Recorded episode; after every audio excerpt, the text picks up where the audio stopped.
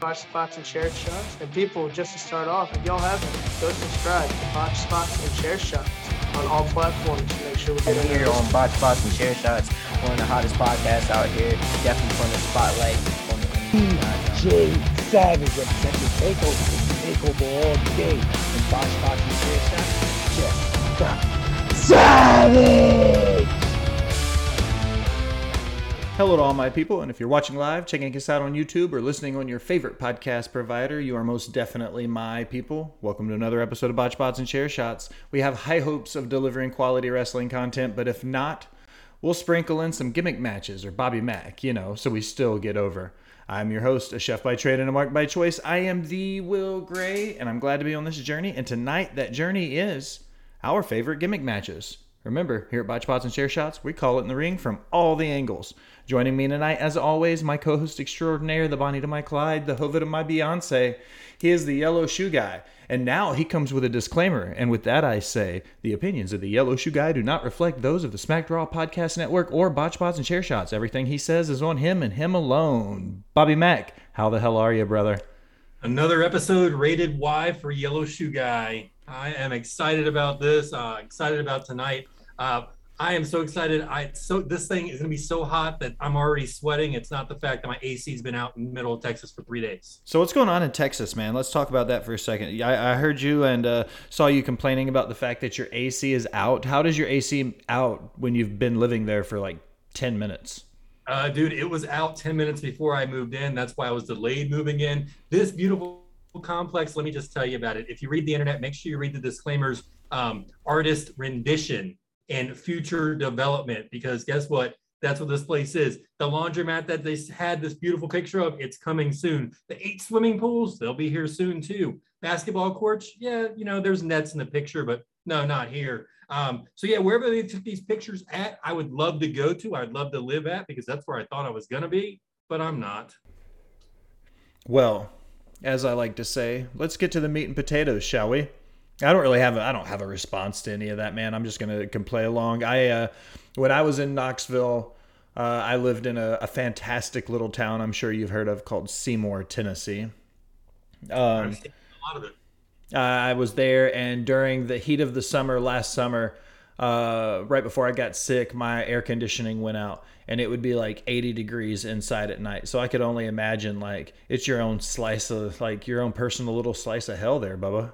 Yeah, dude, 90 degrees. Um, last night I was able to open up the back window. So I've got two windows, one in the front of the apartment, one in the back of the apartment, and no cross breeze. So yay for me. All right, well, let's uh, get to the meat and potatoes of it. Uh, gimmick matches. Uh, there's not really a, a, flow or a chain of event. I was just going to say, uh, let's just talk about it. My first input was uh, when I looked at this as a whole, I thought about, I went back to the hardcore title scene in the Attitude Era. No count out, false count anywhere, anything goes, hardcore matches like that that hardcore title scene, which was the original concept for the 24 7 title, where it could be defended 24 hours a day, seven days a week, anywhere possible, as long as there's a ref present. So, looking at it like that, do you think you would go back and you would prefer having the hardcore title in place of the 24 7 title right now? Yeah, I think the 24 7 title, it started as a joke title and it just continued that way um, with the hardcore belt, at least it started, you know, yeah, it was kind of a joke to Mick Foley from Vince McMahon, but they were able to turn it around. Like hardcore Holly, even though he's kind of a joke character, he made that belt like something special, kind of like what Ron Killings is doing with 24 7, but just in a much different way. The Attitude Era, then the, you know, what it is now is a lot different. Um, I think they could present the belt better, but it's, it, it's crap. It, it needs to go away. You're just not a fan of the 24 7 title at all in any capacity? Well, I just find that the people that go for that belt are declassified from, you know, mid card to, you know, basically, you know, jobbers. They're enhancement talents at this point. Um, the guys that are going for it. When you look at the hardcore belt, you know, with Holly, for example, even though he lost most of his matches to main eventers, you would still consider him and those guys serious. And it seemed like they took that title serious where this one is just a joke. Even with Patterson and Briscoe winning it back in the day, the hardcore belt. Nowadays, I think Briscoe is a. I think was it Briscoe that won the twenty four seven belt. uh, if I'm not mistaken. Um, Briscoe does have a reign. So does Mayor Keith uh, Glenn Jacobs, not Keith Jacobs. Mayor Glenn Jacobs of Knoxville also has a reign as 24 7 champion. I think pretty much anybody ever having to do, I mean, Gronk was 24 7 champion at one point. Uh, so I think everybody has had a shot to, to hold that title. I think right now, not watching Raw week over week, I think Akira Tozawa is the current 24 7 champion. Yeah, yeah. Um, I did see it on Monday, and I saw him win um, over uh, uh, the Snuka's daughter, Tamina? Tamina. Nobody's Mina. Nobody's Mina than Tamina. Um, so looking at that, uh, one of my favorite hardcore matches from the that era wasn't actually a hardcore match. That was Royal Rumble 1998. That was the year a couple big things happened. It opened with Chainsaw Charlie versus Cactus Jack. And then later in the match, uh, Mankind made an appearance. Then even later in the match, Dude Love came in at like 28th or 29th. Uh, I always think about this when I think about gimmick matches because it's already the Royal Rumble, which is a gimmick match, and then you put that on top of it, and the first 10 participants are these like hardcore champion, like hardcore style uh, participants. What do you think about like a match like that where the Royal Rumble adds an extra gimmick by implementing some of the hardcore stuff? I didn't really think much of it. I thought it was cool with Mick Foley coming out, you know, the three faces of Foley being out there. I thought that was, you know, that was legit. Um, but I, you know, I didn't really catch as anything else. It was, you know, it at least it gave card guys, the hardcore title guys, um, an opportunity to shine. And speaking of shining right now, Will, I just want to say welcome to all the people watching us on TikTok as live as well. Uh, first or second time ever. Welcome Watch to the, live on two mediums. welcome to the the TikTok crowd. I'm gonna pull that stream up on my phone as well, so I can make sure that we're uh, participating in all of it. Um, well, you're not in it. Well, I'm not in it at all. Well, I can. Well, fine. I I don't. think they can hear you. Uh, the last time I was in it, they could hear us. Okay, Um, cool.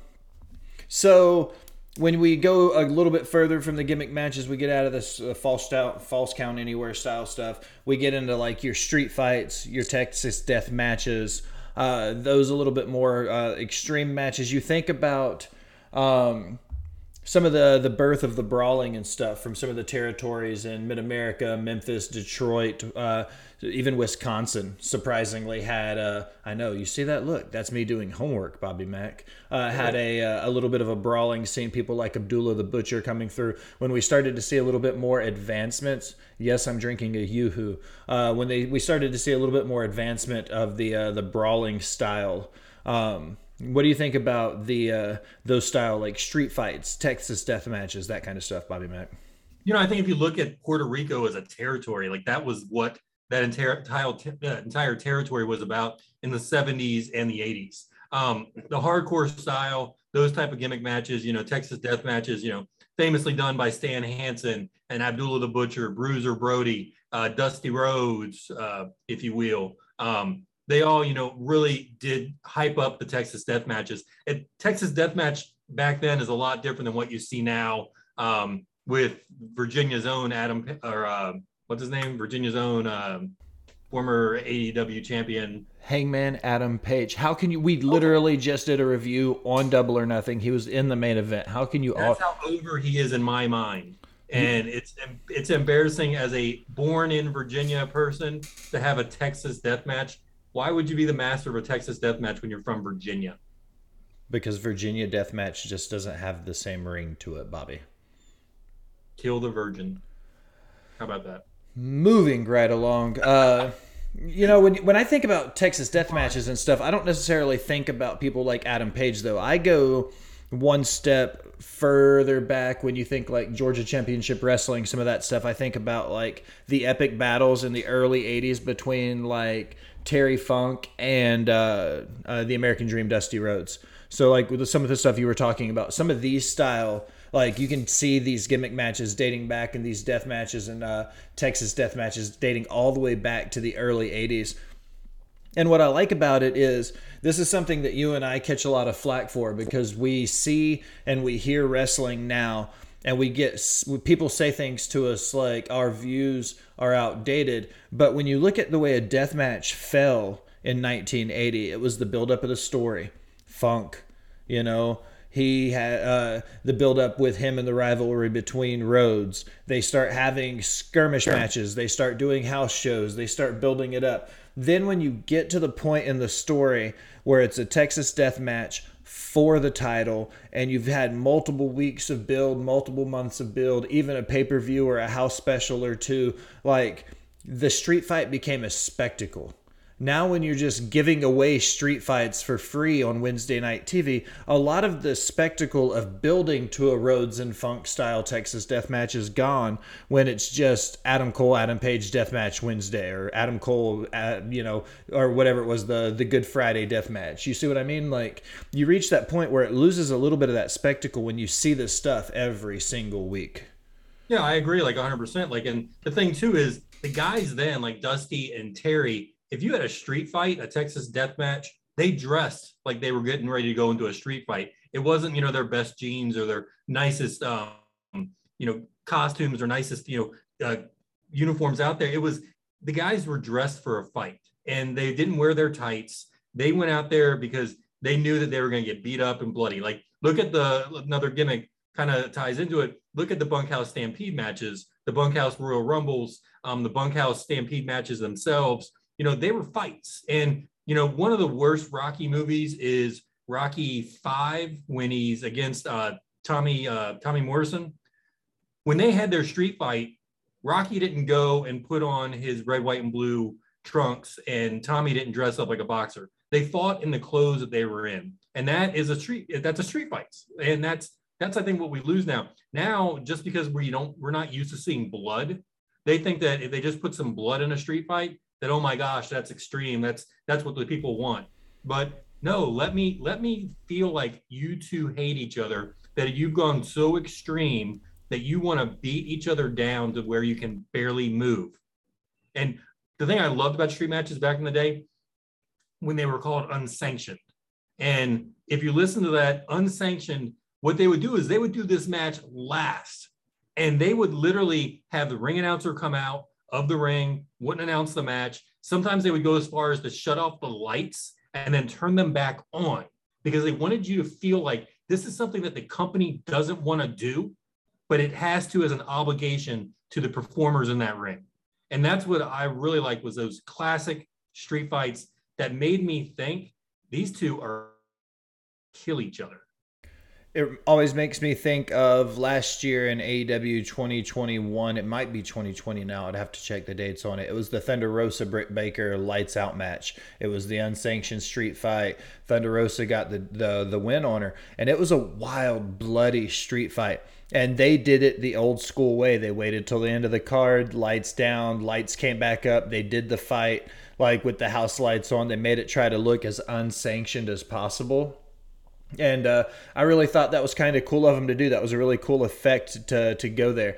And when you see that, you see a lot of the what we were talking about on our Double or Nothing uh, review. When you see booking like that, you see a lot of that tradition that comes back from the the traditional southern style of wrestling we were talking about. Some of the stuff that came from georgia in the 80s and it came from texas in the 70s uh, think about it like that. When i see stuff like that it almost feels like a nod to the old days. Even as silly as it sounds when i go to an independent show and I see them split their entrance ways to one side or the other. So it still gives you that feel of the heels coming out of one room and the faces coming out of the other. It kind of splits that together. Like, I, I applaud a company like that when they do something that well. Uh, asking you a question now based off of that question. Um, do you feel like AEW is exploiting the amount of blood they have on the screen right now? Do you think they're making it more hardcore and making it more PG-13 for the views and for the likes and for the, you know, the the streams and everything else? Do you think they're pushing the limits for that reason or do you think they're telling a story and every story just happens every guy gets juice? I think there's two train of thoughts to it. One is the fact that these most of these guys in AEW are independent guys. And when you go to an independent show, you will see blood. The guy that you see the blood from the most is probably the rookie or the veteran. because the veteran from you know the 80s and 90s that are still around, you know, now I guess 2000s and 2010s that are still around, they all blade. Um, the bleed. Uh, the young rookies feel like, you know, oh, that's cool. I'm gonna do something extreme. I need to bleed a lot uh, to make my girlfriend happy because she's one of the 10 people that are in the crowd. So you got those two trains of thought. You also have behind the scenes Jim Ross, Arn Anderson, Tully Blanchard, Jake the Snake Roberts, all guys that had spent time in the WWE, WWF, but had grown up in Mid South, grown up in Georgia, grown up in the NWA, Mid Atlantic. Sting is there as well, even though he doesn't bleed. Um, so you got all these old school thoughts. You got all these new school guys that have grown up with old school guys in the locker room. So yes, there will be blood. So I think that's where AEW is. The one thing that AEW does though they go excessive blood. Like when it's a soft match, you can tell these guys really bladed versus where somebody might get punched and you might just have a trickle of blood coming down your face. These guys are like Ric Flair, been in a war with Dusty Rhodes, full on Gordon Solie, Crimson Mask type of deal. Um, it's funny though, you just mentioned a hardcore match with uh, Thunder Rosa um, and Britt Baker. Unknowingly, or maybe knowingly, I don't know, that was a gimmick match back in the day, a female match. That was considered a gimmick match because you would only find one of those on maybe one card a month or one card every couple months. So that's an interesting thing that, you know, they took what was considered a gimmick match back in the 60s, 70s, 80s, and now they've they've grown and they've made it into this new gimmick match. And I do like that formula that WWE is doing and AEW is doing is, you know, do I think it should be on the same card as each other? No, but a Royal Rumble for females, a Royal Rumble for males, um, you know, the uh, Hell in the Cells, all that kind of stuff. I like that the women are doing it.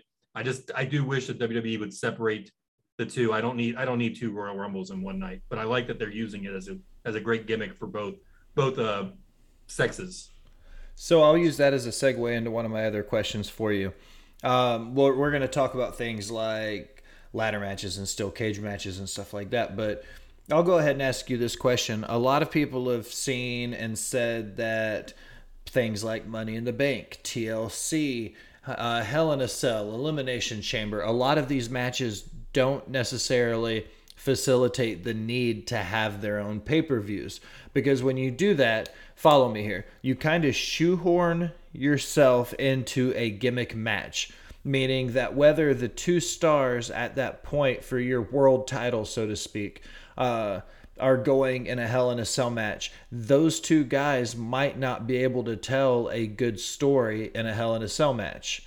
Um, so when you look at it like that, i.e., Roman Reigns and uh, Rey Mysterio, for instance, two guys that they actually pulled the match for the world title from the pay per view and put it on SmackDown the Friday night before instead of letting the the match happen on the pay per view. Remember when they did that last year or the year before in the Thunderdome, uh, leading up to the Hell in a Cell, and they pulled the Rey Roman match? I feel like that's a perfect example of when you shoehorn yourself into a position where the match has to be. Um, it has to be a Hell in a Cell match. And now, whether or not your champion and your competitor can perform in that match, you have no choice but to do it. Uh, so, do you think things like Hell in a Cell, uh, Money in the Bank, the TLC ladder match, do you think these things need their own pay per view?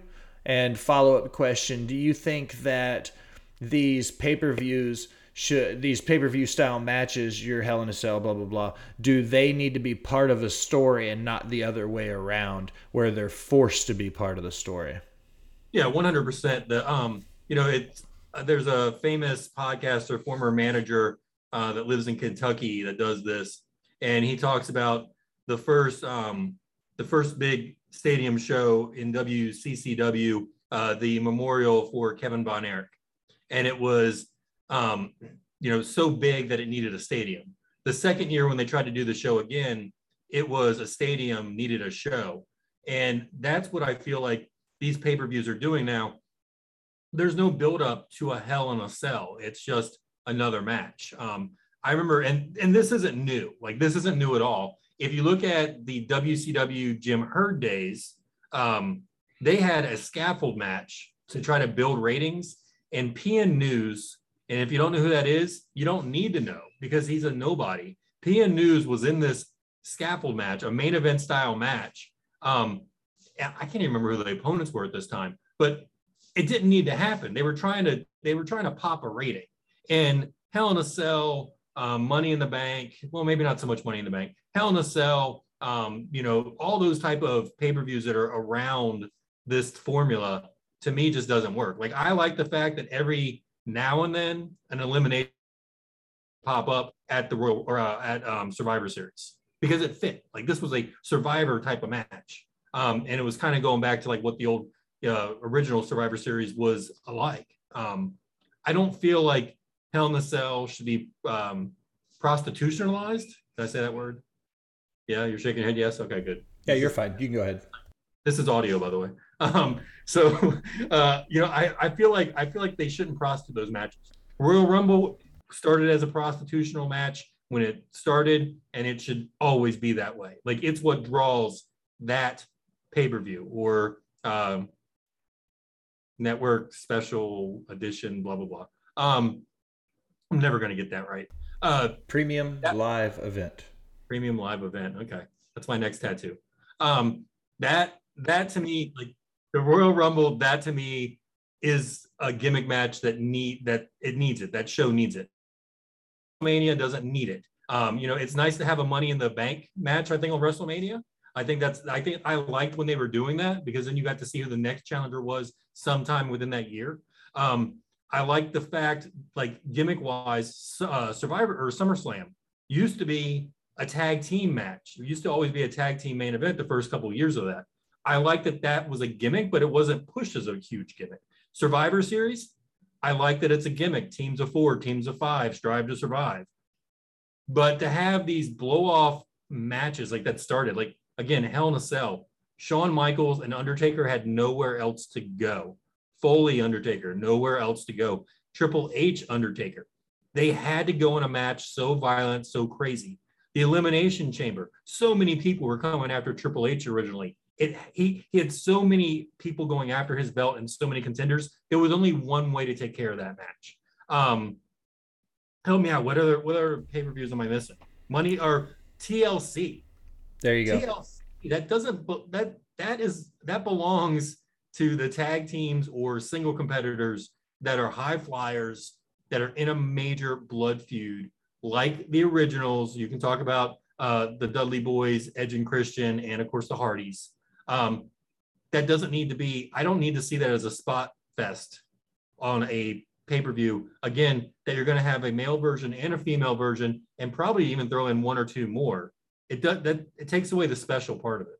Like to me, again, I feel like there should be an all female pay per view every year. And I think it should be gimmicked up from top to bottom.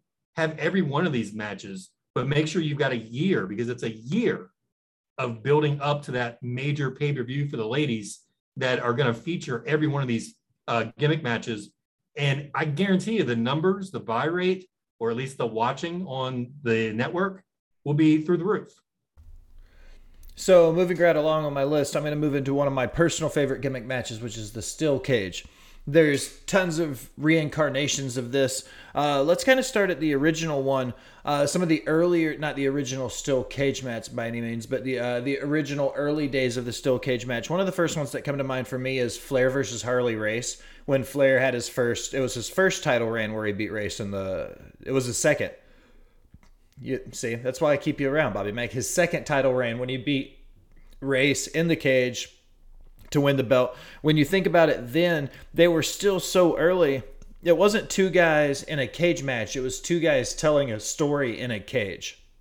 Because yeah, the biggest the biggest move in the match was the crossbody at the end that he won the and you think about this, he won the world title with a crossbody off the top rope in a cage match to get the one, two, three. Thinking about the things that we see regularly in cage matches these days.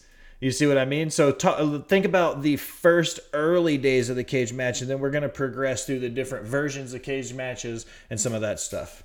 Yeah, like you know, even earlier, look at Snuka in Muraco, Madison Square Garden. Uh, famously, Mick Foley's in the crowd. Um, Snuka goes to the top of the cage, unheard of. And these are the these are cages that are literally fences. Like this is go to Home Depot, go to aisle seven and buy that, put it up around the ring. And you know what, guys? You've got, if you're anybody's ever been on the ring crew, you've got about 10 to 15 minutes to put this cage up.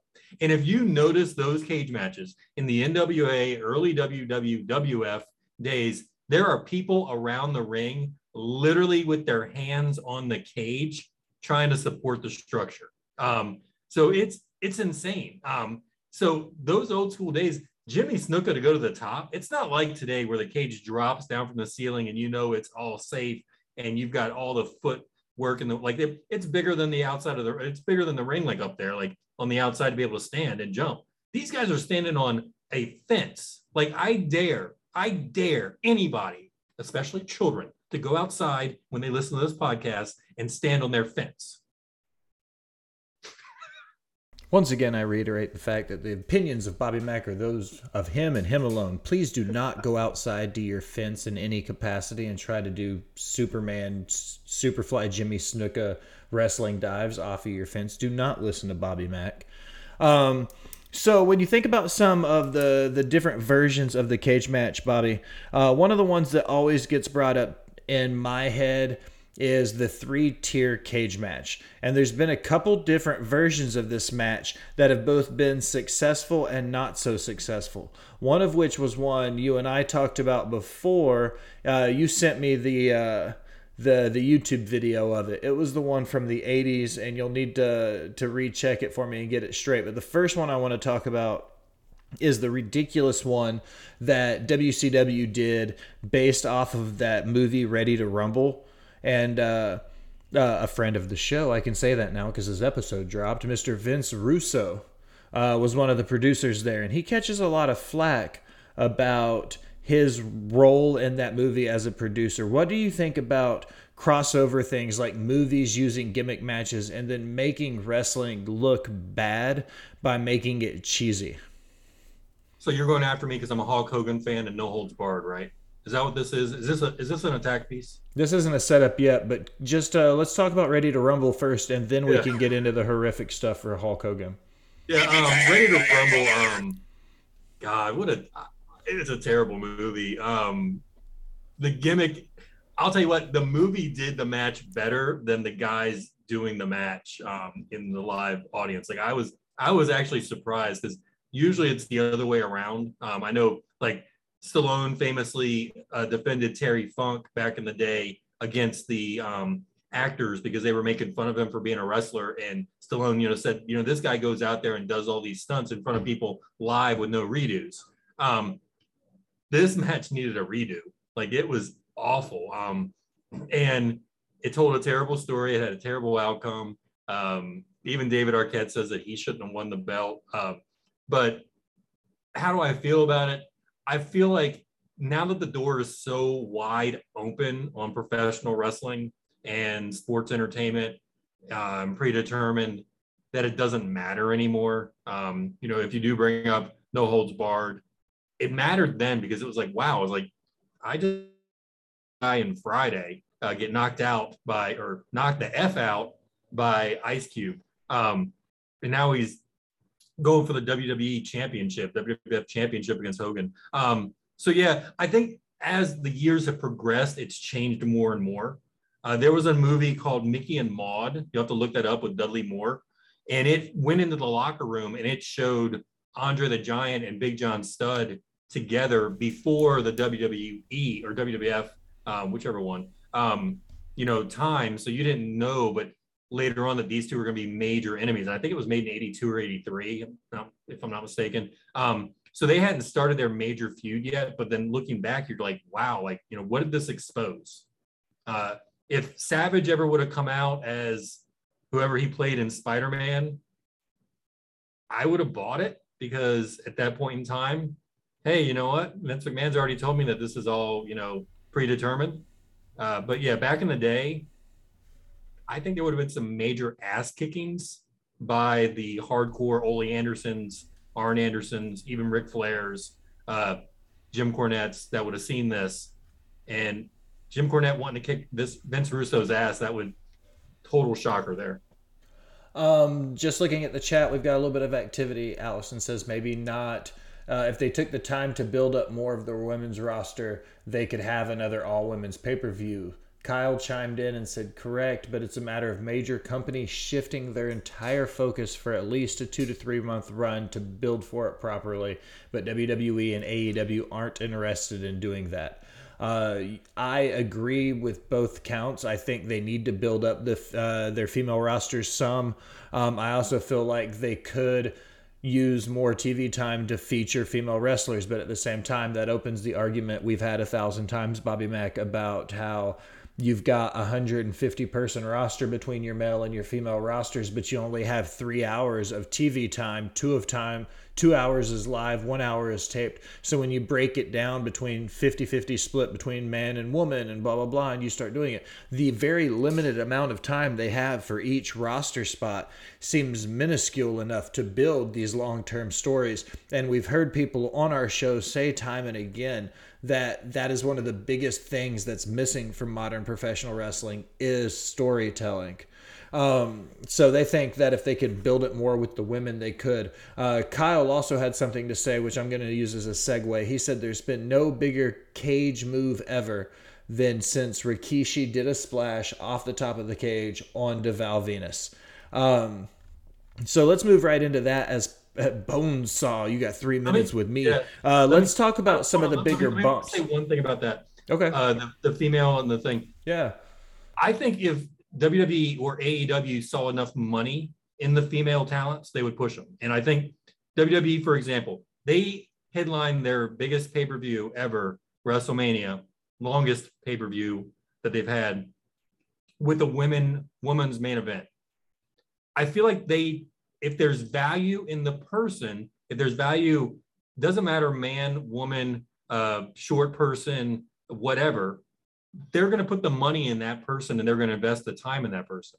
And they did the same thing, what, last year or year before when it was, or year before when it was Bianca and Sasha that headlined that one, that uh, first night of WrestleMania. I don't think WWE, WWE doesn't see the sex as much as they see the dollar signs and I think that's what a lot of people need to get, you know, and understand is just like again, I've said this before, as much as it's probably not. This is another rated Y thing. Um, women's soccer players don't make as much money as men's soccer players. Women basketball players don't make as much money as men basketball players. Um, the you know the bikini league of football doesn't make as much money as the NFL because it doesn't draw the money that those places do. Can they draw? Yes, but they're going to need their Michael Jordan. They're going to need their Hulk Hogan. Uh, they're going to need that person, that Richard Petty, to get them up and over. Danica, Danica uh, Patrick, she was great in NASCAR, but she wasn't the face of NASCAR for very long. She was talented, but when she started not winning races, she got knocked back down. So, yeah, I think all these companies are looking for that dollar, and they don't care if it's a men man carrying them across the finish line or a woman uh, carrying across the finish line. It's the fact they want somebody that's going to make them money. 18 inches, that's what they got to fill. So uh, Allison says she was terrible in NASCAR. There was no value in John Cena until Steph caught him rapping, got him to shine in the right place at the right time. Uh, absolutely, Kyle. Uh, one of the uh, the other friends of the show, Jeremy Prophet, was on an interview that I did. Uh, his article was just recently published on Last Word on Sports. Uh, just a little plug there for the the employer. check my article out there. But what he said was, it doesn't matter who's on TV isn't the best wrestlers. His point was people who were on TV were at the right place at the right time with the right amount of talent in front of the right people. That's how they got on TV, which is exactly what Kyle is saying about John Cena. He just happened to be at the right place at the right time with the amount of right amount of right a talent in front of the right people. And that's what it took for him to be successful and for him to be found.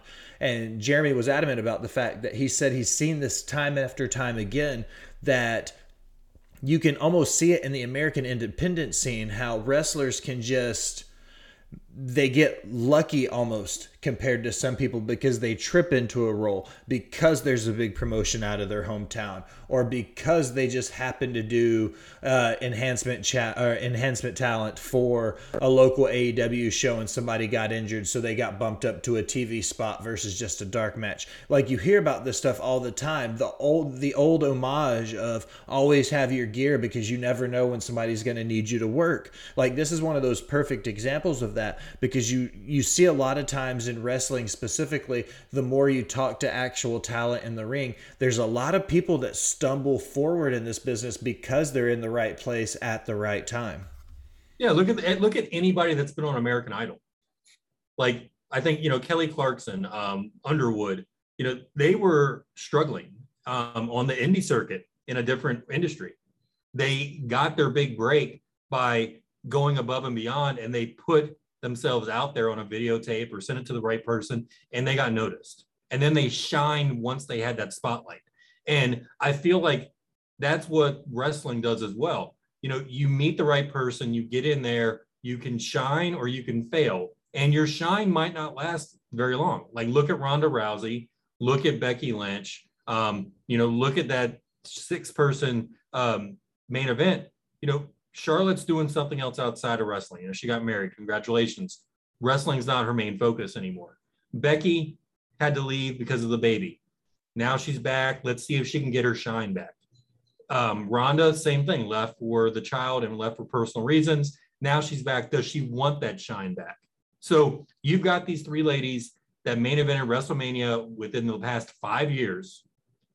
If they want that main event spot back, they're going to have to do as much that they did then, now, or even more to steal that spotlight back. Because I'll tell you what, Roman Reigns was not our favorite for a long time.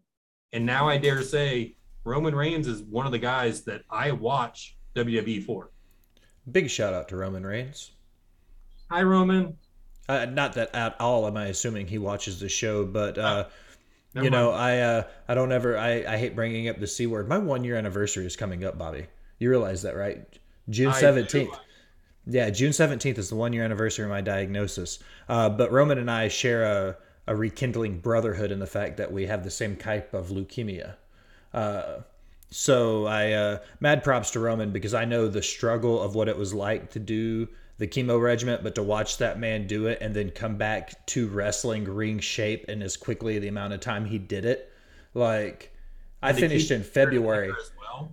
Yeah. You guys should write a book together. I would love to write a book with Roman Reigns about having cancer. How cool would that be? Do do you have a whole box of crayons or no? Uh, well, I don't. I've I've graduated from crayons, Bobby. See, I use pens and paper now.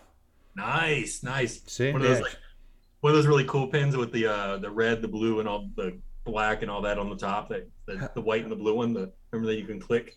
It's got like a circle. Oh, I remember. I was I was gonna say something about being old, but I remember those pins very vividly. Those were always like the coolest pins ever. Um, we should write an entire episode. That's what's your favorite pin. With that pin, we should with that it pin. That right, that right there. That's proper long-term storytelling and wrestling. People, this is what you need on your television right What they're now, lacking nowadays. You Okay. know, ever since you talked to Vince Russo, man, you're like on a whole new level. dude. I, I'm telling you what. Like, I don't know what it is. I uh, one, one, genuinely gonna say this. Okay. Okay, bro. Okay, listen, I'm going to say this. That man catches a lot of flack because of what he did with the wrestling industry. The more you talk to him about it, and granted, I've had two real conversations with him one on the record, one off the record. Both times, to me, all it sounded like Russo was doing was he was just trying to do his job, which was to get as many people to watch his show as possible. Like that's all he was doing. So I know he there's a lot of questionable things he booked and a lot of questionable things he did in the business. And I told like in the episode I made it a point to reference the fact that I wasn't taking away I wasn't taking a side for between him or Cornette because he referenced my uh my Cornette figures. And you know I told him I was like growing up I was a Cornette fan because I remember seeing him ringside and being with his tag teams. And then as I got older and more invested in the business I started learning about the booking side of it and seeing what him and Russo were doing by the late 90s so I told him I was a fan of both sides. But I think Russo catches a lot of flack because they don't like the way he did it, and people don't realize how toxic the IWC has been. If you go all the way back to before the IWC was a thing into the 90s, when he was getting death threats sent to his house over the things that he was booking on TV. Yeah, and I'm not gonna, you know, we don't need to dwell totally into Russo, but at the same time, I, to me, the Russo era um, in WCW was a lot like when Vince popped up on uh, WCW TV on TBS. Uh, it wasn't what they were used to, and even you know, even when Hogan came over and Savage came over, and the WWE invasion happened um, in WCW, there was a lot of flack, and it wasn't. I think the WCW NWA audience. That's when that's when wrestling died uh, for them. And the audience that WCW built back in the day, you know, back in the 90s, I feel like those were WWE fans that were not invested in new era, um, the that that era of wrestling, uh, the Bret Hart era, and this isn't a knock on Bret or anything like that, but you know that new generation era. They weren't they weren't into it, so they left. The new generation is the one that developed the next wrestling fan, the next young wrestling fan, and it might be that my generation of the NWA, the WWF back in the 80s and 90s, maybe we're we're just that dying breed that's now off of professional wrestling.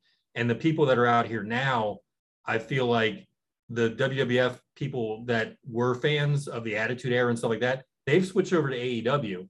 And now WWE is trying to rebuild a fan base like they did with the next generation and they're just not doing it as well because the characters not are not as compelling as what they were if that makes sense uh, one of the other comments in there i'm just going to stream by and uh, start uh, flowing along is the rikishi thing jumping off on val venis on top of the cage match what are some of your most memorable bumps you remember seeing in some of these cage matches since we're still on the the cage match segment of the episode yeah, I'm not going to mention does the Foley one even count? Um, uh, we haven't technically got to Hell in a Cell, but uh, we obviously we can't have a gimmick match conversation without bringing up Hell in a Cell. I feel like so we'll eventually get there, so you don't have to necessarily bring that one up if some if some one of the other ones come to mind.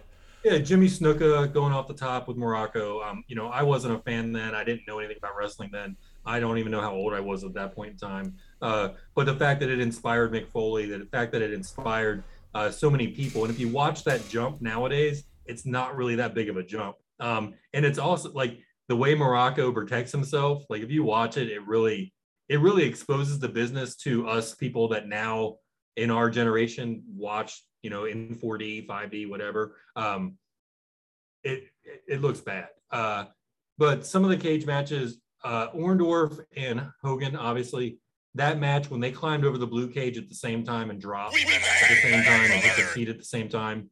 Brilliant, uh, brilliant way to further that stipulation. Um, Flair race, great match. Um, the I Quit match, which combined two uh, gimmicks with Magnum TA and Tully Blanchard. It's a hat on a hat. Man, that that was a hat on a hat that needed a hat. Uh, like it was just impressive. Like that's one of those hats that if you're a Tennessee fan and you're a Florida State fan, you take the time to cut a hat in half and sew it together and make it look really good, um, which is what we do every week here, folks. Um, so that match, uh, phenomenal. Um, another cage match that I really liked um, was Ronnie Garvin and Ric Flair from Starcade as well. Uh, again, that match, like Flair and uh, race, ended with a flip, uh, jump off the top rope, sunset flip. Um, or I'm sorry, the cage match didn't, but the match where Ronnie won the belt did. The following time when the cage match, Ronnie tried it again, and then Flair was able to get out of it. So it told a really good story in that. Um, other cage matches, really, you know, Dusty. I, I'm I'm trying to think of the newest stuff, but like it just it brings me back. Like Dusty going out there and saving Flair against the Russians uh, when he had that when Flair had that match against Nikita Koloff. Bless you. Um, that was huge. Like the match wasn't as great, but it was a memorable experience because Andersons run out. They beat up Dusty. Um, you know, they turn heel. It's the first, you know, exposure of the Four Horsemen. Um, I don't know. What's some of yours? Uh, Kyle says that Abdullah the Butcher was executed inside a steel cage, so I asked him to elaborate because I like Abdullah the Butcher. He said he was fried in an electric chair. I'm sure Bobby knows all about it. Bobby, can you elaborate on what he's talking about? This is live, mind you, so this is exactly what we're saying. Bobby, what happened to Kyle- Abdullah the Butcher? Yeah, so Kyle was talking about a WCW gimmick match where the cage was electrified. Um, so the guys, the the object is is to get a guy in into this electric chair, climb up to the switch, pull the switch down, and electrocute the guy. The problem is the match starts, the switch pops down, it falls down without anybody touching it, with nobody even going up there. So referee Tommy Young famously had to climb the cage. He actually there was a fire on top of the cage. So Tommy Young, if you don't know who Tommy Young is, you're missing out on a real referee. Um, Tommy Young went up there. Uh, he, this is actually one of the falls that uh, caught him and uh, pretty much ended his career in ring. Um, Tommy Young saves the day, protects the business. Uh, Abdullah has to go in the seat uh, eventually during the match and pretend to be electrocuted. So, um, is it dumb? Yes, it is. Uh, but Paul Bearer also got buried in a concrete, uh, I don't know, casket box. That's one word for it. Yeah. So, um, dude, it's wrestling. We're here to have fun. Like, for some reason, I'm thinking if I get hit enough after getting beat up for 20 minutes, I might not just be able to start shaking with adrenaline and be able to pop and win. Um, okay, so specifically speaking on steel cage matches, uh, you mentioned Flair Race. I mentioned Flair Race. No need to touch on that one. Um, I always think when I think cage matches, and I know this is going to sound bad, but for some reason, I always think of somebody like Shane McMahon because I always think about these guys that climb up really high places and jump off. So we've watched him drop the elbow off the top of Hell in a Cell. We've watched him take big back bumps off the top of the cage against Braun Strowman a couple WrestleManias ago. Um, when I think big stake, steel cage matches like that, um, recently we opened a Raw Bobby Lashley versus Omos with a steel cage match, and it goes back to that old man on the front porch screaming "Get off my lawn" mentality. But it's like, why? Why are we opening a Raw with a steel cage match? That's like playing poker with somebody and going, I have a royal flush as soon as you get dealt the cards. There's nothing, you can't go anywhere. There's no money to be made when you start a match like that. Didn't A or you start a show like that? Like, didn't AEW just do the same thing? Uh, I don't, man, I'm really bad about this and I apologize. I know Kyle's in the chat, so it's like, admi- it's admitting to not doing your homework when you know the teacher's about to, to hear you say it. But like, I'm so glad that a lot of our content doesn't rely on me to watch the current product week over week because I really like being able to go on Hulu or go on, you know, uh, wherever it is and fast forward through the nonsense I don't want to watch and be able to fast forward through the stuff that I don't care about. Like the What are, Hulu. those, what are those books? What were those yellow books that you could buy that had the synopsis of the novels you were supposed to read in school? See, if I could get like a one hour AEW for dummies every week where it was just like an hour long highlight reel of what I needed to see from AEW TV, that would be dope. Like somebody needs to do that. Cliff Notes. Allison says Cliff Notes, and I went AEW for dummies. Of course, I was kind of. She would go for the more professional one, and I would go for the one that make me look like an idiot. Um, but I I, think the Dummy series made a lot more money than the other one. so a lot of people are giving uh, Double or Nothing flack. Uh, Good. your goodwill that's why rn and i are around. Thank you. See this is this is what i'm talking about. We're really finding to find our niche. You know what i mean? Bobby we can be the old guys now. We can just sit here and admit it. Like we begrudgingly got on video. We didn't like Listen, I will never admit that I'm old. dude you're old. And i have to know do, how many like blue and red baseball t-shirts do you actually own? Just one. Why? okay good because i uh you wear one every time we do a show yeah Huh. You look at my feet. Guess what color my shoes are? Are you wearing the one yellow one? No, actually, it's a blue pair of Nikes. But Really? I don't even have shoes on right now. where are you trying to bring this con- con- like this whole conversation, Will? Oh, there's Oh, ab- oh 100%. There's absolutely no way this conversation has anything to do with gimmick matches, but I'm going to sit here and I'm going to go the elimination chamber, Bobby. We think But about I'm where wearing my gimmick shirt. You're wearing your gimmick shirt. I wear a wrestling t-shirt like seven days a week. If you see me outside of here, I am wearing a pair of blue jeans or khaki shirts with a wrestling t-shirt, a ball cap, my glasses, and a cardigan. 365 and a quarter days a year. So the Elimination Chamber, 2001. Uh, when you think about big cage matches and where they went and where they came from, uh, this is one that always has to get brought up. Everybody's seen the uh, ruthless aggression documentaries. They talk about it. Oh, he's going to get messed up. Blah blah blah. Um, what do you think about that style of cage match? The Elimination Chamber originally I liked because there was pain involved. Um, there was legit pain involved. Like you knew when a guy hit that floor around the ring, like it, it was going to hurt. Um, obviously not safe for the performers, but as a viewer, it's like, wow. Um, it also, it got me hyped up because I don't know if you know this, I'm an old school NWA guy. And they, this was Triple H's version of war games. Like this was the closest that Vince would go to war games without actually doing a double, um, double ring war games match. So that was exciting. The guys that were in the match were perfect for this match. You had high flyers, you also had true professional wrestlers, you had sports entertainers. It was a great combination. As it has progressed, it's gotten more and more watered down. Um, I know Kyle mentioned Rikishi and the splash.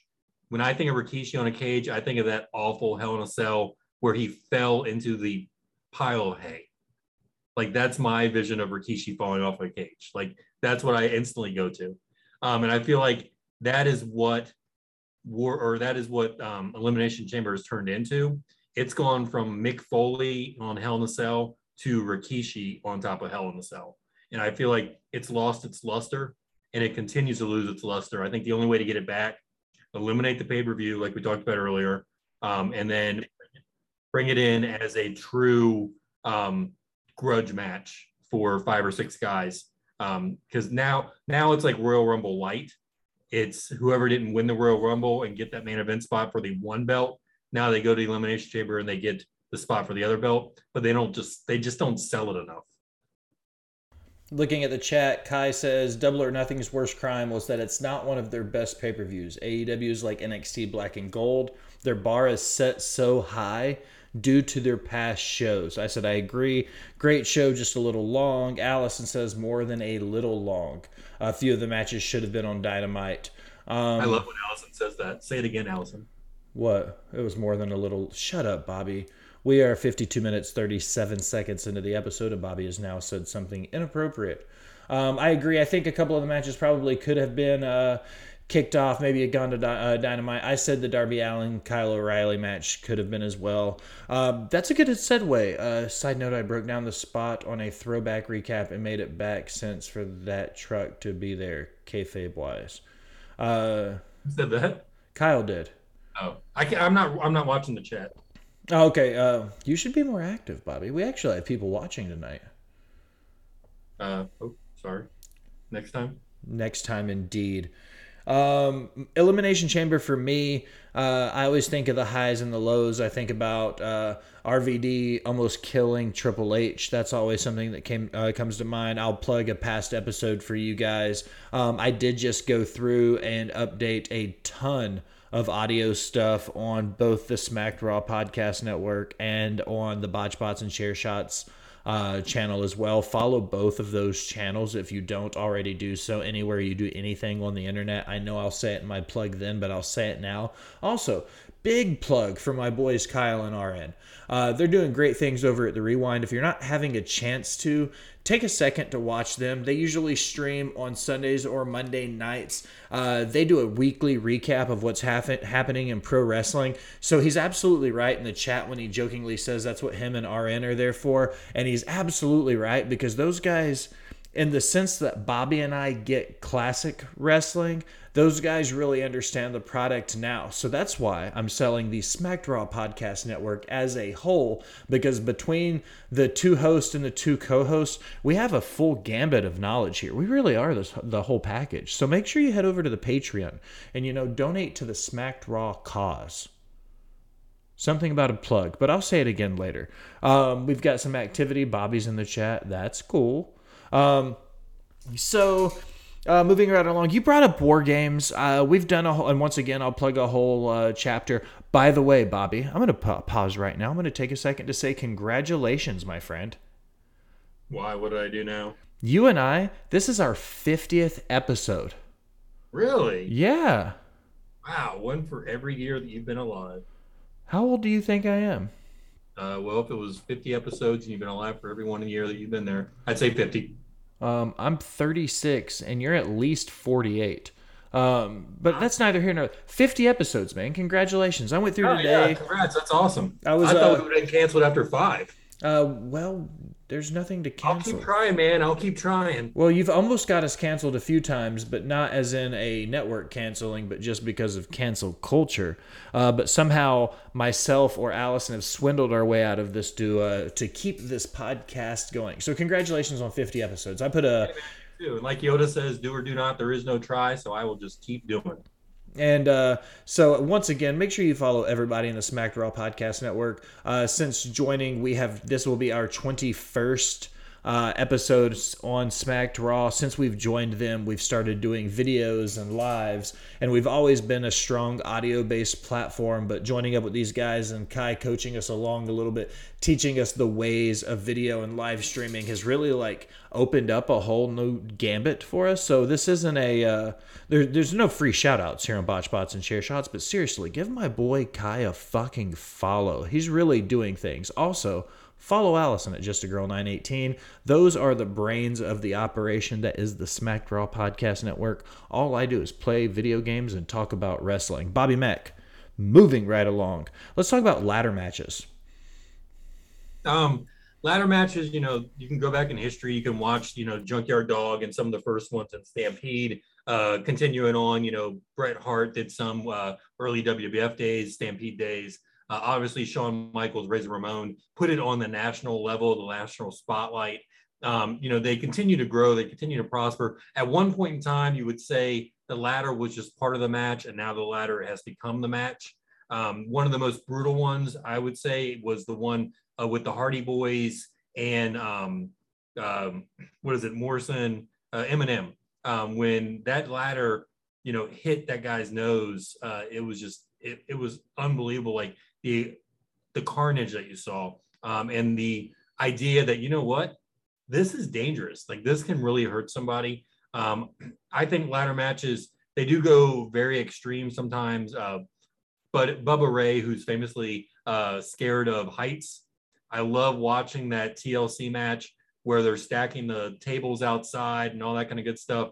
Bubba and I believe it's Matt are climbing to the top of the ladder, uh, getting ready to get pushed over. The entire time while Bubba's up there, if you have a trained eye and you watch, Bubba is placing his feet perfectly. He's putting his hands perfectly. He's looking at the fall on the table. He looks back at his hands. He readjusts his feet. He looks back at the table again. And when he's going, you can tell he is scared to death.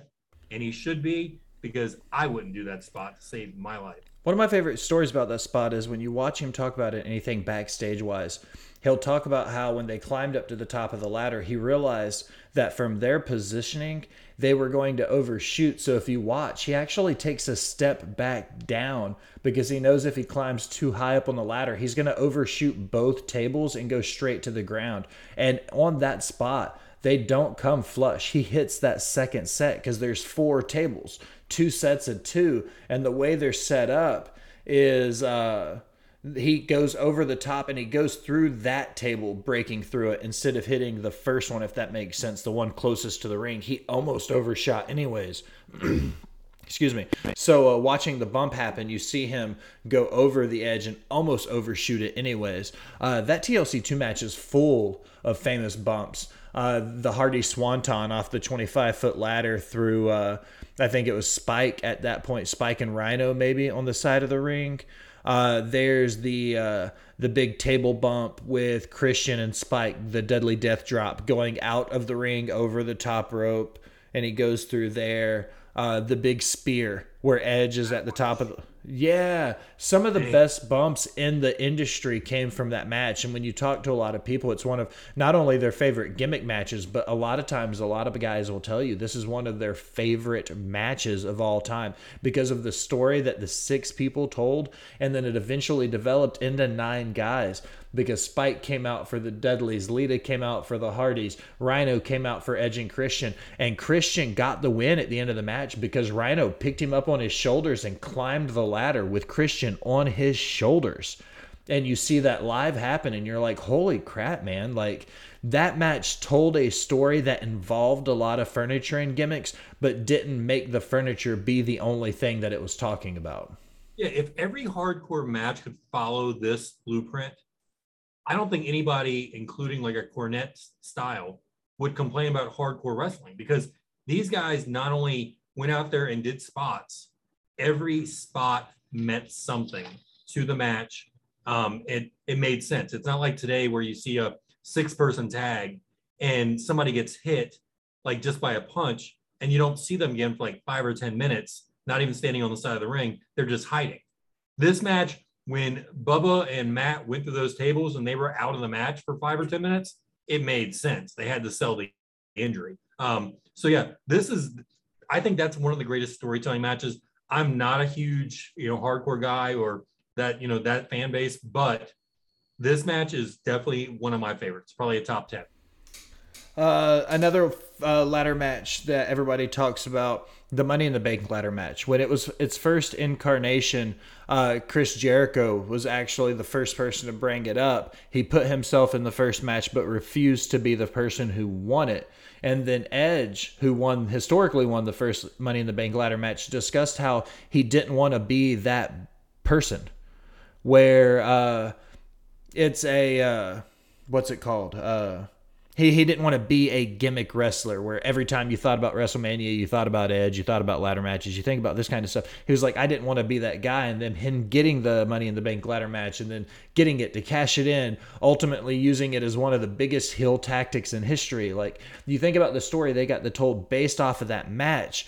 Uh, those are some of it. Uh, Rollins, a few years ago in New York, uh, when he cashed it in at the end and he cashed it in on Roman Reigns for his uh, money in the bank moment. Like when you see some of these guys that have stretched it out and have been able to take that contract and make it last an entire year worth of stories. Big E just recent, recently did it where he was showing up on both shows, waving it around. I feel like Money in the Bank is one of the few gimmick matches that have proven to facilitate the need to have their own pay per view because the build up to what that Money in the Bank contract represents is huge because it's one of the few times where you get that and then it kind of starts that ticker on the road to WrestleMania. Yeah, kind of like the Royal Rumble is Money in the Bank is a gimmick match that has an outcome, you know, beyond what it is as a match. It's not a in the feud match. You know, it's not a classic, you know, ladder match with two guys that are battling over the same belt or held the same title or you know whatever somebody got suspended some weird thing. Um, or you know where the classic ladder matches back in the day were you know where they had weapons on top of the you know top of it almost like a pole match which we hadn't talked about uh, tonight. Um, you know i'm not talking about judy bagwell on the pole. I'm talking about like you know real things on the pole that you could use in a match. Um, so i think that yeah i think money in the bank could survive as a true pay-per-view.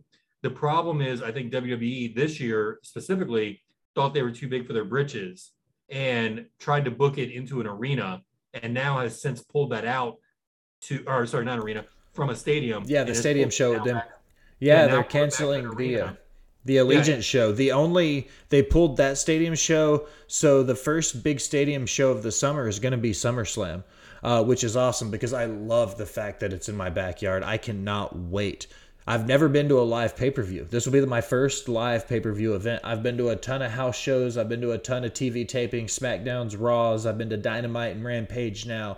I've been to NWA shows. Like, I've seen so much live wrestling, but I've never been to one of the big pay per views. And not only is it going to be the biggest, but it's the second largest pay per view of the year behind WrestleMania this year. The rest of the stadiums aren't going to be as like it's going to be the biggest, the second biggest behind WrestleMania on American soil now that they've moved Money in the Bank from Allegiant Stadium. So I'm hyped about having uh, SummerSlam in my backyard. That's huge. Yeah, no, I think that's great. Like uh, in comparison, I've been to WrestleMania in New Jersey, um, and then I've been to Royal Rumble in Miami Arena. Um, bunch of Raws, bunch of you know house shows, uh, TV taping, stuff like that. Back in the day, God, the old school TV tapings, I was literally there for like three and a half, four hours, three Brother Love shows, three weeks of professional wrestling, all filmed in one night. Uh, with the main event, I think was Rick, or no, the main event was uh, Mr. Perfect Curt Hennig versus Hulk Hogan. Wow, look at that. Um, in for the live crowd, it was amazing. Uh, it was actually Perfect had never lost on television, but house shows he was losing to Hogan all the time. And this was one of those matches I was like, I didn't realize, you know, that Perfect wasn't undefeated. So I thought I was watching Mr. Perfect's first loss. And I remember as a kid, like that was just incredible. But yeah, dude, Will, you're gonna have an amazing time, um, especially with the fan fest and things like that. Only thing I recommend, you got to get there early, early, early, because every actually it doesn't even matter. You're gonna be in a line no matter what. Just be well energized. Uh, it's funny that you say that because we have a freaking stacked event that weekend. Um, we are also going to be at Starrcast. Uh, so the Saturday of WrestleMania. watch Flair's last match. Yes, we're going on Sunday to see Flair's last match. We are absolutely going to be there. This is the uh, Botched Spots and Chair Shots uh, leak. Uh, Botched Spots and Chair Shots will be covering Ric Flair's final match live. Uh, so we're super pumped about the opportunity to do that. We're not exactly sure what level of. Uh, Allison says, "I told you this, Bobby. She, you should pay more attention when the boss speaks." Um, we have an opportunity to cover it live, so we're gonna to do that. Hopefully, Allison will be able to get at least one of the cameras in, so we can get some cool stuff for the website. Um, but that weekend, so it's gonna be Friday before SummerSlam, we'll be going to Starrcast to do the fan experience there. We'll be going over from the fairgrounds to the stadium to do the SummerSlam fan experience, then doing SummerSlam.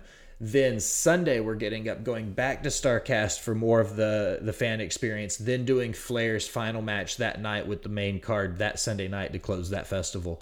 Uh, so we've got all of that stuff going. Also coming up for Botched Spots and Chair Shots in June, uh, we have uh, linked up with Ross at Impact and have secured uh, media passes on the 9th and the 10th uh, for Slammiversary. So on June 9th, June 10th, we will be uh, doing in face, person to person interviews with Impact live on site leading up to uh, their biggest pay per view of the year at Slammiversary. So we've got tons of stuff coming right now down the pipes for Botched Spots and Chair Shots.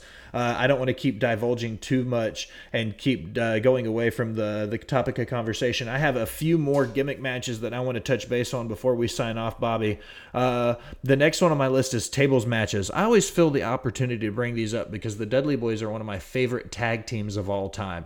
Uh, what do you think about tables matches and the Dudley Boys?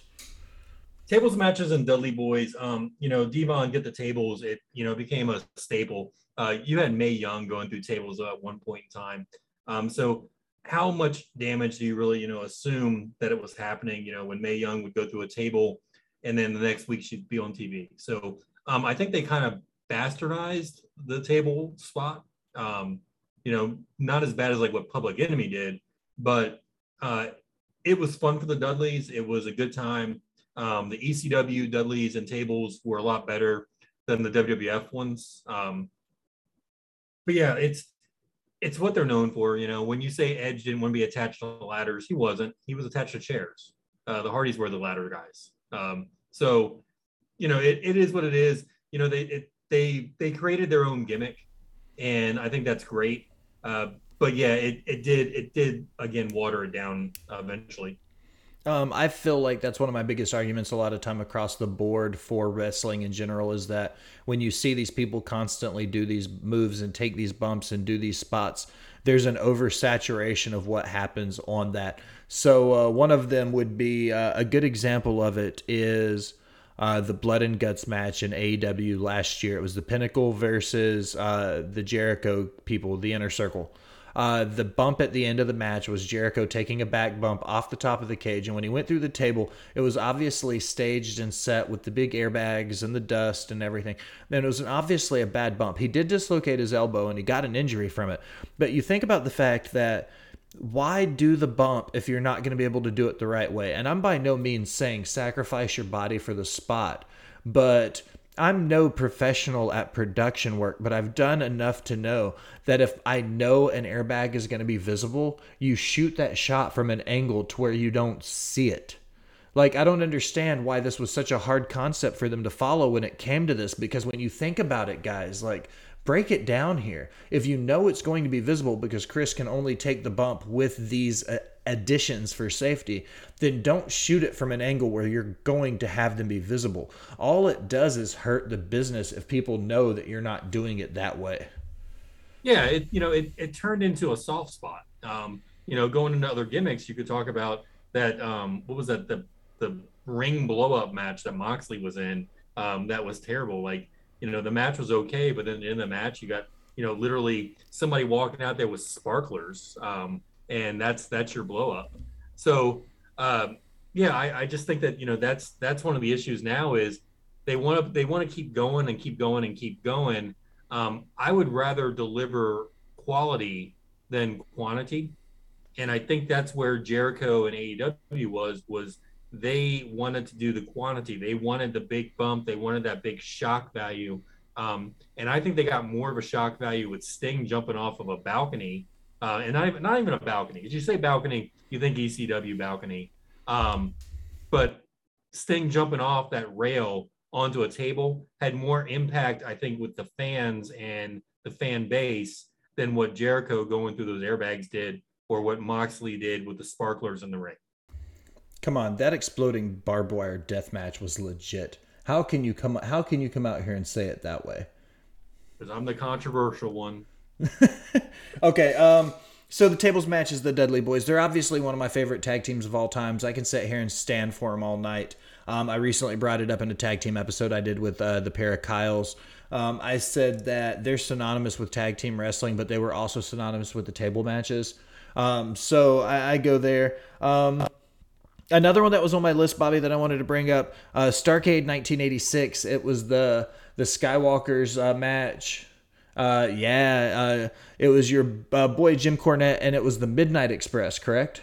Yeah, the Midnight Express versus oh, the Legion. Of, right the yeah, the Midnight Express versus the Legion of Doom. Uh, and oh, God, they were the Road Warriors, please. The ro- the Road Warriors. It's, it's all the same stuff. Potato, potato here. Uh, but historically speaking, in this match, uh, Cornette took the shoot fall. He wasn't supposed to fall off the scaffold, but he did. He hurt his ankle in the process. Uh, lots to talk about. It was his knee. I'm sorry, I misspoke. That's why you're here, Bobby, because you uh, you know more nonsensical wrestling information than I do, and I represent that. Um, so he historically takes the bump, hurts himself. Uh, let's talk about the ridiculous nature as we fold into some of these ridiculous gimmick matches that didn't really need the spot but did anyways. Um, scaffold match, one of the most dangerous matches around. I, I think if, if I know my history, I believe it started in Memphis. Um, where they were famous for crazy matches um, and crazy stipulations. Um, that gimmick match, uh, they're never good because the guys, even if you're not scared of heights, and I'm not scared of heights, I love roller coasters. If you put me on a scaffold that's four feet wide and like 20 or 30 feet above a ring, and five or 10 feet under that is the floor, and I could potentially fall and die yeah, I'm, I'm not going to be comfortable up there. And, you know, the big bad road warriors, if you watch them, they're holding onto the rails of the scaffold at the end, barely wanting to come out. And as they come out, they're in like wrestling stance, like, you know, like an amateur wrestler. They keep their balance, they keep their center of gravity. Um, you go on later and you see scaffold style matches, the one famously where New Jack threw the other guy off. I don't even know the guy's name. You son of a New, bitch yeah, New Jack throws that dude off, and he goes through all those tables and all Man. that. Like Freaking New Jack. Look, Bobby, man, come on. Tell me you're going to bring something up so I don't write it on my list and want to talk about it too. Go ahead. Talk about New Jack throwing him off the ladder. Go ahead. Tell me about it, Bobby. You know, I don't write anything down and I never prepare. You give me a topic and I'm just like, okay, let me figure that out. Um, yeah, so that one, New Jack, boom, throwing the dude off the top of that cage. Like that was that was insane. Like Le, New Jack, though, legitimately in interviews said, I wanted to kill that MFer. Um, and I think he used a different word than MFer. Um, so yeah, like it gets like nuts. Like these matches that legit could kill people. Um, you know, maybe we need to rethink a little bit. The hardcore matches, like the you know other gimmick matches, like let's look at coffin matches with the Undertaker. You know, not not a lot there um, on those. You know, just throw a guy into that. Cage match rules change with the gimmick. Sometimes it's pinfall, submission. Uh, if you're in the NWA and WCW, then later on it's escape in the WWF. Um, you know, WWE, and then WWE changes the rules to where it's escape or pinfall or submission. So, you know, you do you want to really fight in that match and beat your opponent down to where you can pin them one, two, three, or do you just want to wait till they're down and then you can run out the door? Um, you know, there's so many variations now that are happening in some of these matches um, that it, it really it kind of like it again muddies the water on what they are and what they do.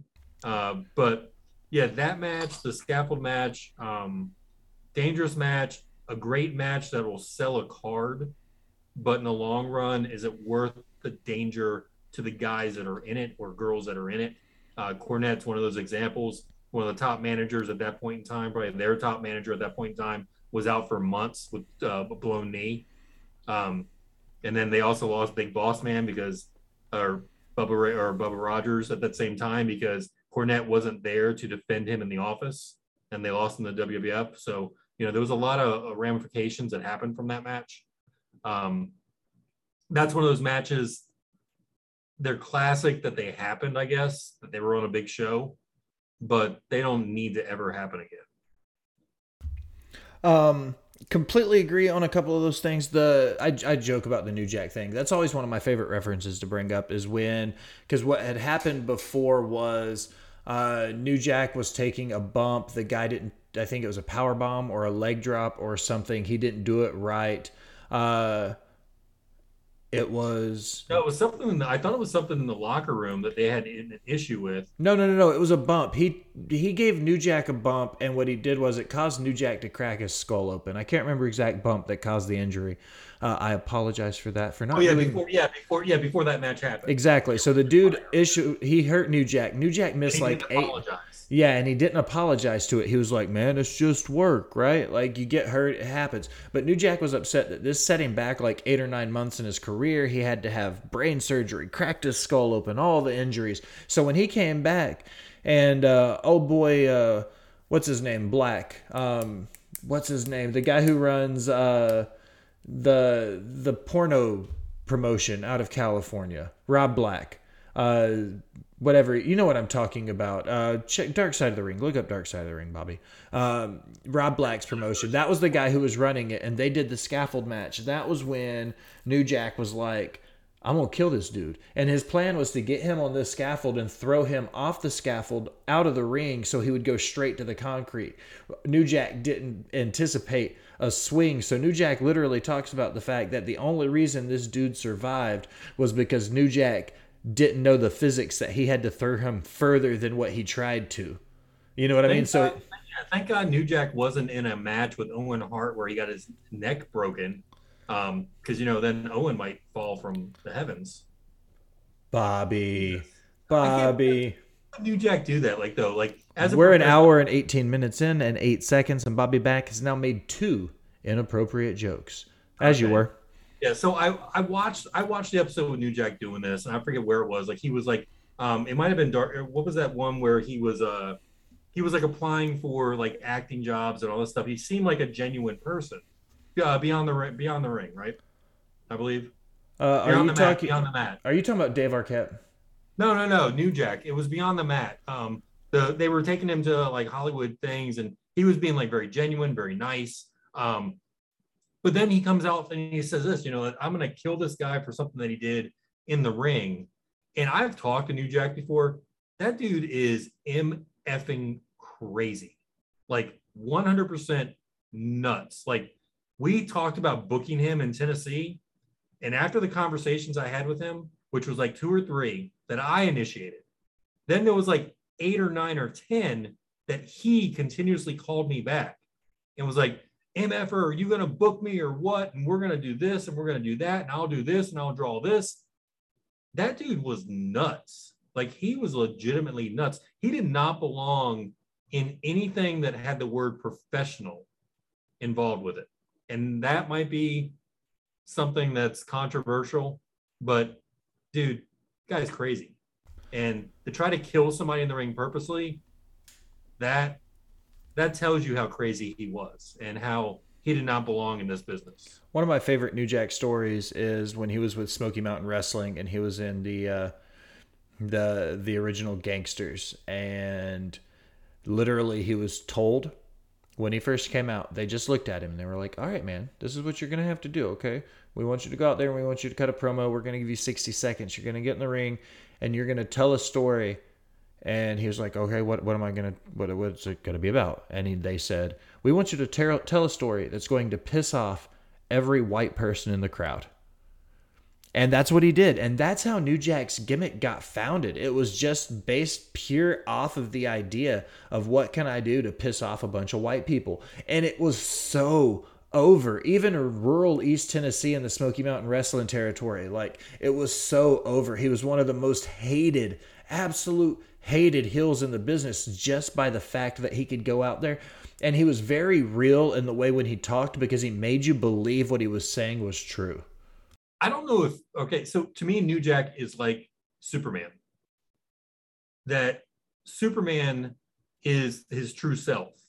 New Jack's wrestling persona, that's his true self. When he went back behind the curtain or got on the camera and had to do the professional stuff, like I was talking about with that movie Beyond the Mat, that was him being Clark Kent. That was him not being true to himself.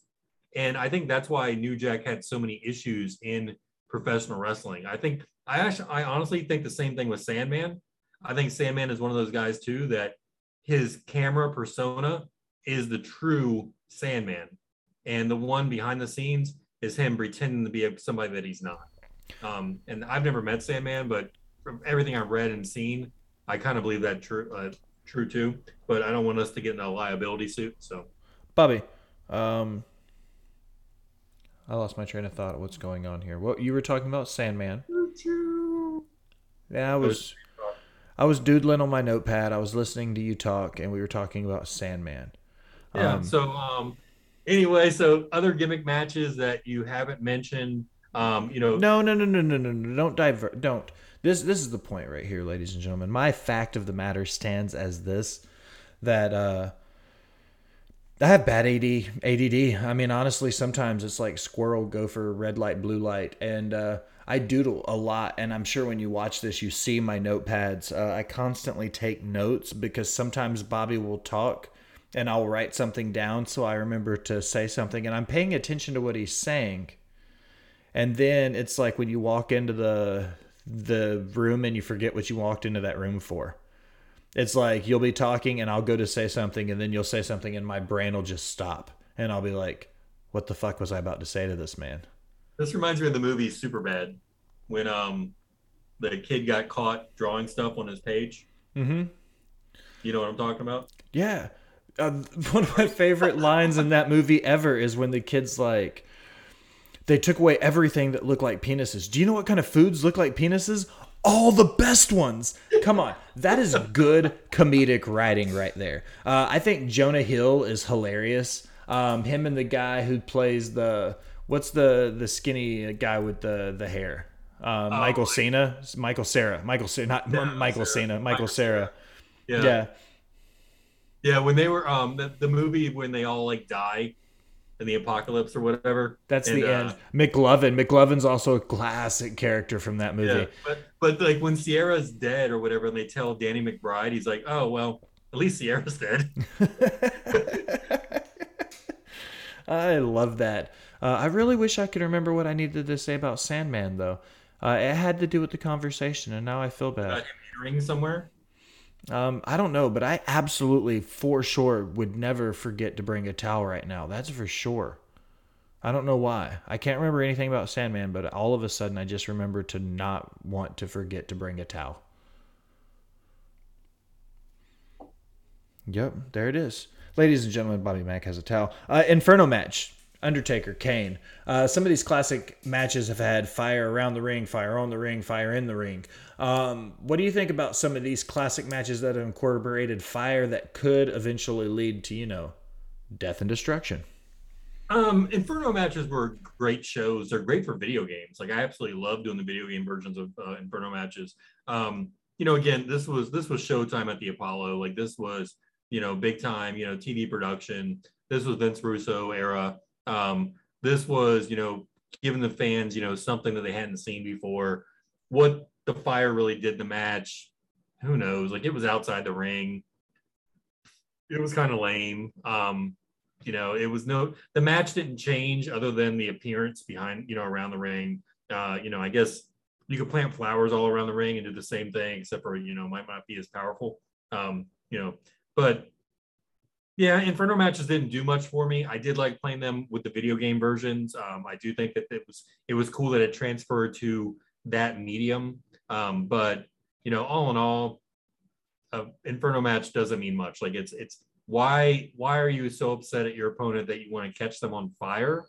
Um, it it made sense for Kane, obviously, because I was about to say, dude, what do you mean? It made perfect sense. The whole story was that the Undertaker burned him alive as a child. It made perfect sense for him to Yeah, want to light his brother on fire. That story, but if anybody else does an Inferno match, it doesn't make any sense. You know, like who else was caught on fire by his brother killing his parents and him and him um, in this big Inferno to you know, and then find out later on that you know his manager is actually his dad and his stepdad and all this other stuff that happened. So It is what it is. Um, the last and final gimmick match on my list uh, is the Boiler Room Brawl, 1996 SummerSlam, um, Undertaker Mankind.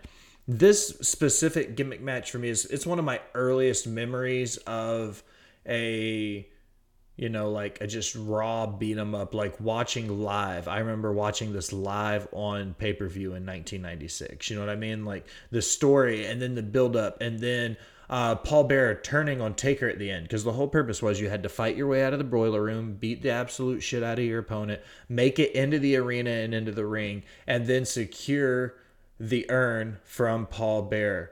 And uh, the double cross urn was one of the things featured on uh, the forbid or the hidden treasures show or whatever. That was on a that was one of the things that was featured on that show on the undertaker's episode was because it was so important in that match because it was the very end he's getting there and then at the very last minute paul bear turns on the undertaker hits him with the urn and then hands it to mankind and that's the symbolism of him turning on taker and becoming with mankind but that was also a huge turn of events too because that was one of the first time in his entire career that the undertaker was seen as a face like it was almost like he wasn't the bad guy anymore he you almost felt bad for him uh, what are your reflections if you will of the boiler room brawl from SummerSlam 1996 so this match, I'm glad you brought this up as one of the last ones. Is to me, this match is a mankind match because that's where mankind belongs, the boiler room. Dusty Rhodes belonged in the bull rope matches uh, that we haven't talked about. Nikita Koloff belonged in the just for the record i do have strap matches on my list but goodness gracious bobby mack we've been talking for 90 minutes now That's why we're gonna have a part two. do, do you want to have a part two do you want to have bring this back and do a second part yeah, to it Yeah, I definitely think we should. Um, but yeah, so Dusty with the bull rope, uh, Mankind with the boiler room, Nikita Koloff with the Russian strap, uh, Wahoo McDaniel with the Indian strap.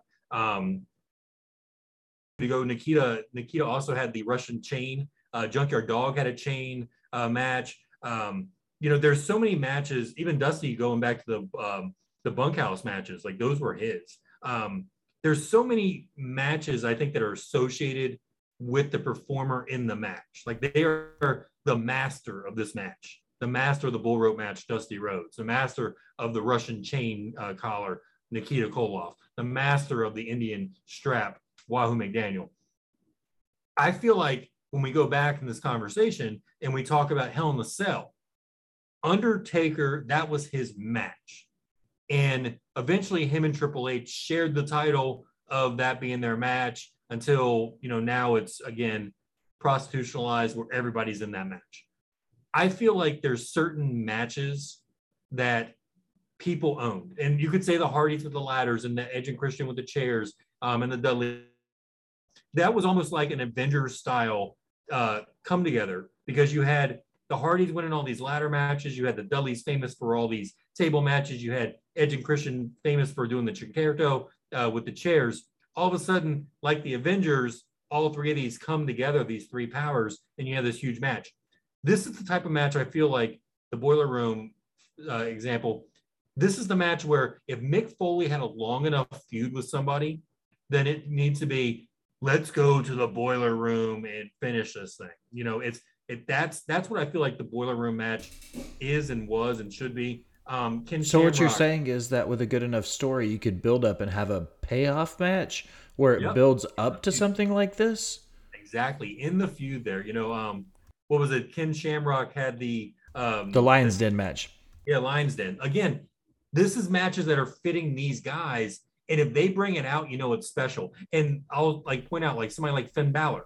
When Balor used to bring out the demon, It was a big deal. was- yeah, it was huge. So I feel like again, this is where they need to go. And like Bray Wyatt for his that swamp thing that he does or whatever it is that he did with Orton and he did with um uh Strowman. Uh that- the Wyatt family, Bobby Mack, we did an entire series about the Shield and then the Wyatt family and then the Shield versus the Wyatt family. Like we had an entire series about this and you're like, you know, the swamp thing that Bray Wyatt did. Are you kidding me? I'm not getting paid to put Bray Wyatt over. You're not. Uh, Bray Wyatt's not getting paid to put Bray Wyatt over. Oh, heyo! You see what I did there? That's Yeah, what's- that's what's topical. But yeah, it's like He's again, making movies now. Uh, there's some matches that are attached to certain characters that they shouldn't leave those characters, leave those people. And this is one of those matches. Was it a great match? No. Uh, was it memorable because it was like one of the first? Yes. Uh, do I want to see another one? Not unless uh, Noelle Foley has it on her um, um, my fans page or whatever it is. Just because you have people's cell phone numbers and you can text them does not mean you can name drop them on the episode, Bobby. That is the most like She's gonna have an OnlyFans page though, Noelle Foley has an OnlyFans. starting June sixth. How do you know that? We are one hour, 31 minutes, and 40 seconds in this episode, and now Bobby Mack has made three inappropriate comments. That's not inappropriate. She announced it. I guess this is a news outlet, so I guess technically that works. I'm putting her over. Lord Bobby. Um, okay, so I agree. I think we need to do a part two to this. That's a great title from now on. What? Lord Bobby. Lord Bobby. Oh God, how does your head fit th- th- through the door frames of your house? Everything's bigger in Texas, so does that mean the door frames are bigger too, so your head gets through them? Uh, yeah, just barely though. Okay, I I agree. We need to do a part two to this. Um, I'm going to uh, let you sign off and do your thing. I'm going to send you some messages. Let's figure out a good day in the next 24 to 48 hours, maybe Thursday, and uh, let's plan to uh, to sign on and do a, a little bit longer because I think there's some stuff we didn't talk about any bull rope matches. We didn't talk about any strap matches. We didn't talk about any pole matches. We didn't talk about the golden wrestling that is the Punjabi prison match. There's I'm so gonna- many. out and talk about those old school matches, the, the, the mini matches, the ladies matches, the giant matches. Like those are all considered that point in time gimmick matches back in the day. the battle royals, the uh, three, four, five man tag matches. Like you were saying, there's so much to talk about. So uh, plug your stuff and let's sign off on this one, and we'll get back together and figure out when part two of this is happening. Yeah, sounds good. Uh, so Yellow Shoe Guy, you can definitely follow me on TikTok. Uh, almost up to 3,000 followers. If you guys can get me over the top, I would appreciate it. Uh, one day I want to get paid for that stuff. Uh, not today though. Don't Um, we all? we're also- yeah, we're also on Twitch. Uh, on the Yellow Shoe Guy, you can watch me play video games, mainly Grand Theft Auto, where you might recognize this shirt. Um, and also, I just got WWE 2K22, so I'm learning all the ropes on that. No pun intended. Um, but yeah, follow me on any of those things. Anywhere you look for me, uh, Yellow Shoe Guy. Sometimes if you can't find me, drop one of the L's in yellow, and you'll be able to find me. Then I did learn how to spell in Tennessee. Speaking of Tennessee, Will, it's all up to you. Well, first things first, make sure you follow everybody on the Smacked Raw Podcast Network at Smacked Raw on Twitter. Make sure you follow the Kai Tai Show on Twitter as well. Uh, RN, follow him as the Rewind, the, the magnificent co host there with Kyle. So, you ready, uh, you ready, Bobby? You ready? Here it comes. Now, as we close another episode of Botched Spots and Chair Shots, I want to take a minute and thank you for listening. Remind you to go wherever you do anything on the internet Facebook, Instagram, iHeartRadio, Spotify, Twitter. Literally, you have all the options. Remember to like, follow, subscribe, unsubscribe, but then subscribe again. Leave a comment telling us how great we are, how terrible we sound. Either way, it helps the algorithm. It helps us find new listeners. If you're feeling really generous and you want to be one of those VIP people, head over to patreon.com and donate to the cause. Donate to the Smacked Raw Podcast Network. You get some swag, we get some fantastic guests. It's a win win. As always, I am your host, a chef by trade and a mark by choice. I am the Will Gray. The man standing here with me right now, imitating everything I do, is my co host extraordinaire. His opinions are his alone and not of ours, the Smacked Raw Podcast Network or Botched Spots and Chair Shots, but I like him anyways. I keep him around. Why the hell not? Ladies and gentlemen, Thanks for stopping by and talking about some wrestling. Bye. Bye. Botched Spots and Chair Shots. And people, just to start off, if y'all haven't, go subscribe to Botched Spots and Chair Shots on all platforms to make sure we get And in here on Botched Spots and Chair Shots, one of the hottest podcasts out here. Definitely putting the spotlight on the DJ Savage representing Takeover.